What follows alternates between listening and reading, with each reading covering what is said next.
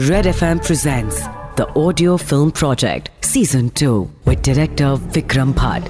इसे आँखें बंद करके देखो। ऑन रेड एफ़ एम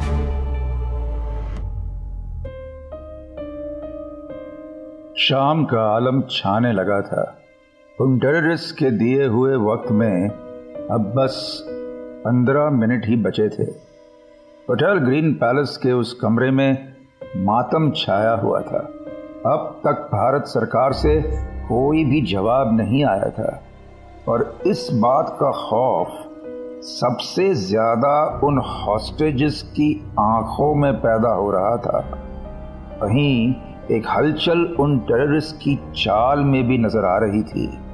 वो तीनों वहाँ बैठे बस अपनी खौफ ज़्यादा नज़रों को हॉस्टेजेस पर टिकाए बैठे थे। हर बीतते पल के साथ यूसुफ के चेहरे पर गुस्सा बढ़ता ही जा रहा था। लग रहा था जैसे अभी वो बंदूक उठाएगा और उन लोगों को छलनी कर देगा। यही सोचते हुए यूसुफ अपनी जगह से एक झटके में उठा। उसकी इस हरकत से सलीम और अबीर भी थोड़ा सहम से गए। उसने चल कदमी करते हुए एक खुन्नस भरी आवाज़ में कहा, बस, बहुत हो गया अब ये। इन लोगों को वक्त की अहमियत ही समझ नहीं आ रही। ना ही इन्हें अपने लोगों की परवाह है और ना ही इस मुल्क की इज़्ज़त की। इतना बोलते हुए यूसुफ ने मेगाफोन उठाया और खिड़की के पास जाकर बोला, अब इंतज़ार की इंतहा हो चुकी है हिंदुस्तानियों। यूसुफ की गुस्से भरी आवाज़ को सुनकर बाहर खड़े जर्नलिस्ट और पुलिस फोर्स की नज़रें होटल ग्रीन पैलेस की तरफ़ घूम गई। देश पांडे भी इस वक्त अपनी पुलिस वैन के पास खड़ा था। यूसुफ की आवाज़ से वो भी चौंक गया। यूसुफ ने मेगाफोन पर कहा, वक्त की अहमियत क्या होती है, वो मैं इस आवाम को बताता हूँ। इतना कहकर यूसुफ ने सलीम को देखते हुए कहा, इन जानवरों को एक एक करके मेरे पास लाओ। और सबसे पहले इन अमेरिकियों को। इतना सुनते ही उन लोगों के बदन ठंडे पड़ गए। सलीम ने एक कुटिल सी मुस्कान के साथ अपने कदम हॉस्टेजेस की तरफ़ बढ़ा दिए। हर बढ़ते कदम के साथ ऐसा लग रहा था जैसे कोई कसाई बकरे की तरफ़ बढ़ता है। कोई नहीं जानता था कि अब किसका नंबर आने वाला था। सलीम ने सीधे जाकर उस अमेरिकन औरत को उठाया। और उसे घसीटते हुए खिड़की के पास ले आया। उस बेचारी औरत को समझ ही नहीं आ रहा था कि उसके साथ आखिर होने क्या वाला था। एक आह निकालने के बाद वहाँ बैठे सारे हॉस्टेजेस ने अपनी साँसें थाम सी ली। उस अमेरिकन औरत की चीखें अब पूरे माहौल में गूंज रही थी। यूसुफ ने उस औरत को उसके बालों के सहारे पकड़ा और उसे खिड़की से सटा दिया। वो औरत बेतहाशा रोए जा रही थी। वहीं देश पांडे को अंदेशा लग चुका था कि अब क्या होने वाला था। यूसुफ ने अपनी बंदूक को उस औरत के सर पर लगाते हुए कहा, अब वक्त आ चुका है। ये मिशन खामोशी से खत्म हो सकता था। हमारे आका को रिहा करके तुम लोग अपनी इस सरजमी को इस मासूमों के खून से, रंगने से बचा लेंगे। अब हमारी जान रहे या ना रहे, इन लोगों को हम यहाँ से ज़िंदा नहीं निकलने देंगे। इतना बोलकर यूसुफ ने मेगाफोन को नीचे रखा और अब उसकी उंगली ट्रिगर पर थी। वो बंदूक चलाने ही वाला था कि तभी देश पांडे की आवाज़ गूंजी। रुक जाओ। कदम उठाने से पहले टीवी ऑन करके देखो। हिंदुस्तान की सरकार ने तुम्हारी सारी शर्तें मान ली है। तुम चाहो तो तुम्हारी बात तुम्हारे आका से करवा सकते हैं। ये सुनकर यूसुफ ने एक नज़र सलीम और अबीर को देखा और टीवी को ऑन करने का इशारा किया। सलीम ने जाकर टीवी ऑन किया और देखा कि लोकल केबल के चैनल पर इस वक्त सामने तैश मोहम्मद बैठा था। वही सफ़ेद बाल, लंबी सी दाढ़ी, पठानी कुर्ता और उन चूरियों से भरे चेहरे पर एक शैतानी मुस्कुराहट। तैश को सामने बैठा देखकर सलीम और अबीर के चेहरे पर मुस्कान आ गई। मगर इन लोगों को इस बात की भनक तक नहीं लगी कि ये सामने तैश नहीं, बल्कि उसके भेस में अजय बैठा था। यूसुफ ने देखा कि वहाँ स्क्रीन के नीचे एक चार डिजिट्स का सैटेलाइट फ़ोन नंबर था और उसके पास लिखा था dial this number to talk Yusuf ने तुरंत उस नंबर को अपने सैटेलाइट फ़ोन पर डायल किया और वहाँ तैश ने वो फ़ोन उठा लिया।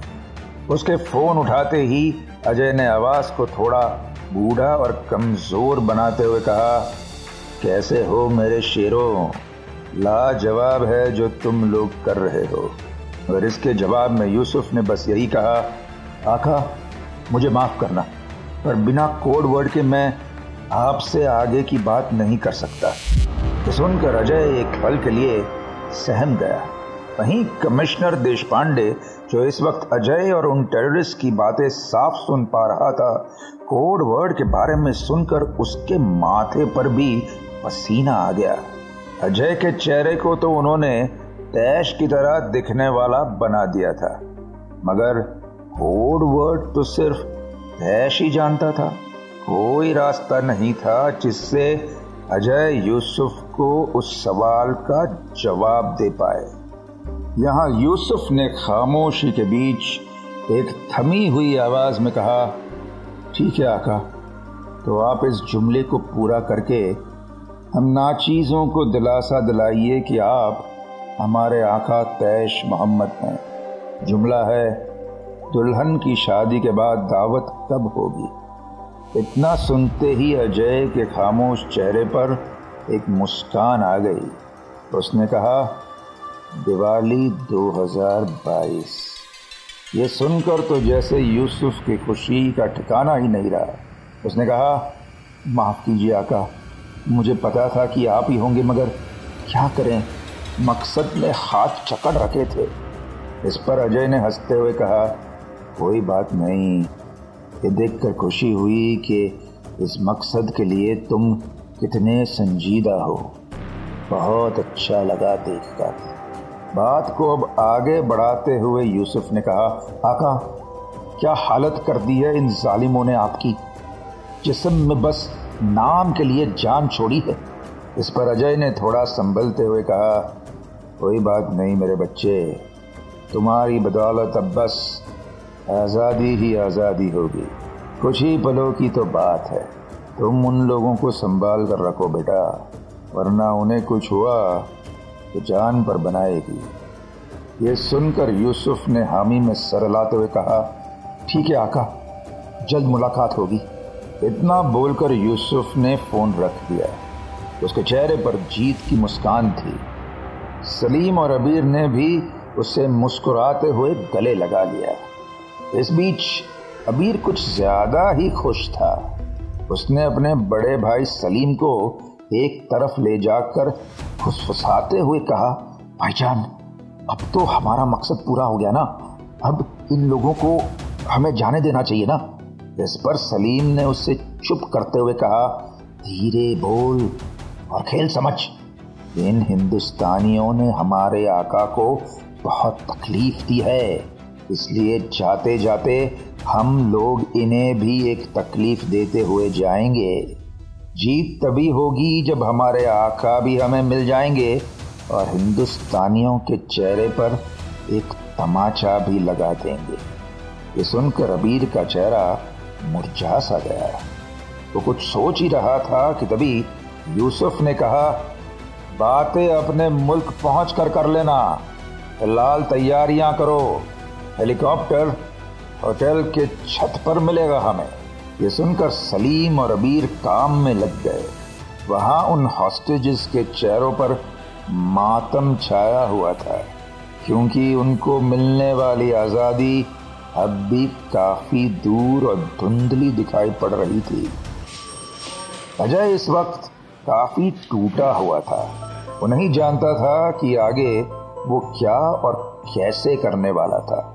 देश पांडे ने उसके पास आकर एक हैरानी के साथ पूछा, अजय, तुम्हें ये कोड वर्ड कहाँ से पता चला? वो तो सिर्फ़ तैश ही जान सकता था। इस पर अजय ने कहा, सर ये लोग अपने आप को बहुत शातिर समझते हैं।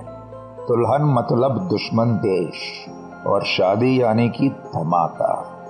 इनके कोडवर्ड का पहला हिस्सा सुनकर ही मैं समझ गया था कि अगली दिवाली को ही धमाका होने वाला है, क्योंकि जिस दिन हमारा देश रोशनी में डूबा हुआ होता है, अपने काले मकसद का अंधेरा ये लोग तभी ही फैलाते हैं। मगर आज तक हमारे जवानों ने इनका ये मकसद पूरा नहीं होने दिया। ये सुनकर देश पांडे को समझ आ चुका था कि अजय को इस मिशन में शामिल करके उसने कोई गलती नहीं की थी।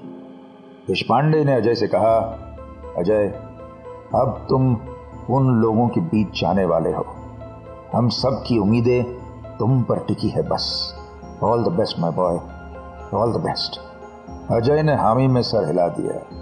वो जानता था कि अब इस रास्ते से वापस लौटना बहुत ही ज़्यादा मुश्किल था। हेलीकॉप्टर छत पर पहुँच चुका था। आसपास की बिल्डिंग्स पर स्नाइपर्स तैनात थे। ताकि आखिरी वक्त में अगर कोई गड़बड़ हुई तो उन टेररिस्ट को यहीं ख़त्म कर दिया जा सके। मगर वो टेररिस्ट उतने भी बेवकूफ़ नहीं थे। वो लोग होटल की छत पर आए तो देखा सभी लोगों ने काले रंग के कपड़े पहने हुए थे और सभी के चेहरे पर मास्क थे।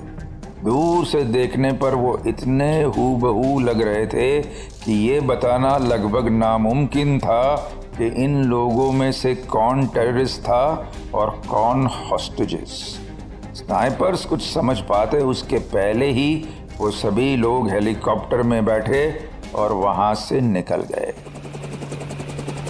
कुछ ही पलों में हेलीकॉप्टर एक सुनसान हवाई अड्डे पर जाकर रुका, जहाँ एक चार्टर्ड प्लेन खड़ा था। इसी प्लेन से वो टेररिस्ट सरहद पार करने वाले थे।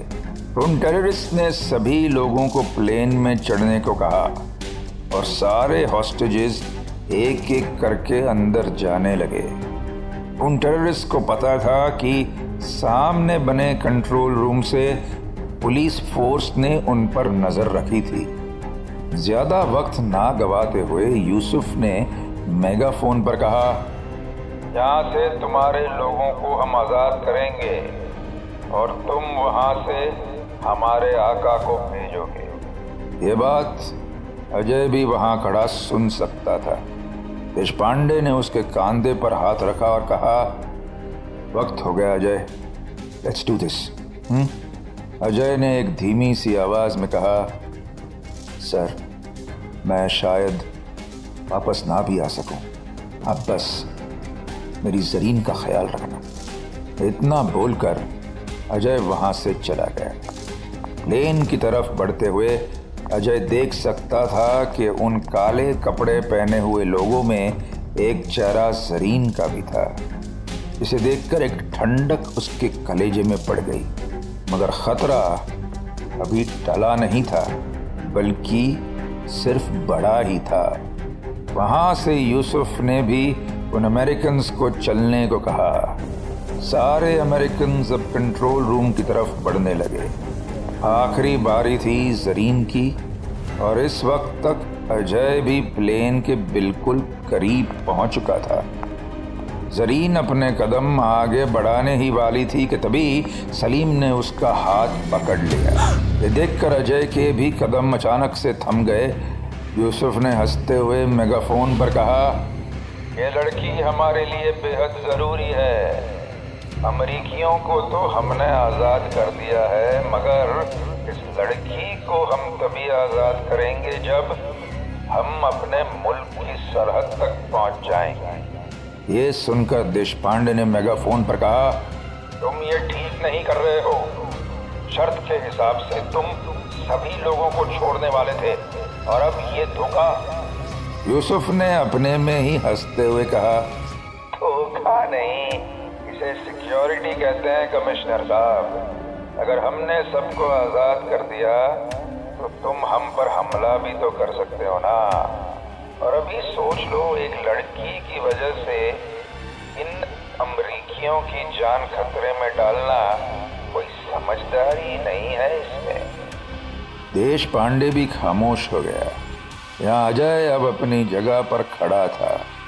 तभी उसके ईयर पीस पर देश पांडे ने कहा अजय, आगे बढ़ो। We can't lose now move just move Ajay ने एक बार फिर कदम प्लेन की तरफ़ बढ़ा दिया। अपने पास आता देख यूसुफ ने अजय को देखते हुए कहा आइए आका, आपको आज़ादी मुबारक.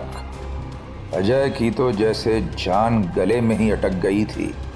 जिसको बचाने के लिए उसने अपनी ज़िंदगी तक की परवाह नहीं की थी वो अब उसके साथ दुश्मनों के बीच घेरी रहने वाली थी। प्लेन के अंदर आकर यूसुफ, सलीम और अबीर एक एक करके अजय के गले लग गए।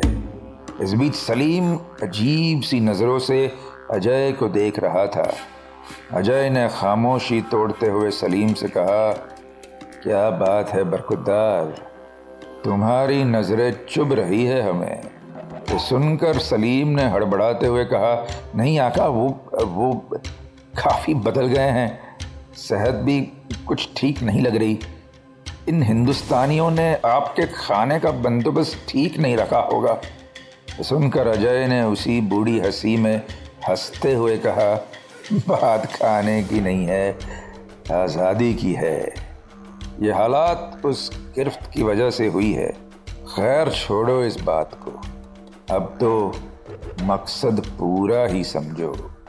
सुनते ही यूसुफ ने खामोशी के मारे अजय के हाथों को थाम लिया और उन्हें चूमते हुए उसने कहा, जी आका, अब सब अच्छा होगा, सब। मगर ये कहते ही यूसुफ की नज़र अजय के हाथों पर पड़ी। जो कि किसी भी नज़र से एक बूढ़े आदमी के हाथ नहीं लग रहे थे। शक की घंटी अब यूसुफ के अंदर बजने लगी। उसने नज़रें उठाकर अजय को देखा, जो एक मुस्कान लिए वहाँ खड़ा था। कहीं यूसुफ को अजय के बारे में खबर तो नहीं हो गई थी। आगे क्या होगा? जानने के लिए tune in to the audio film project season two with director Vikram Bhatt इसे सुनिए Red F M India and सारे लीडिंग पॉडकास्ट एप्स पर। रेड एफ़ एम बजाते रहो।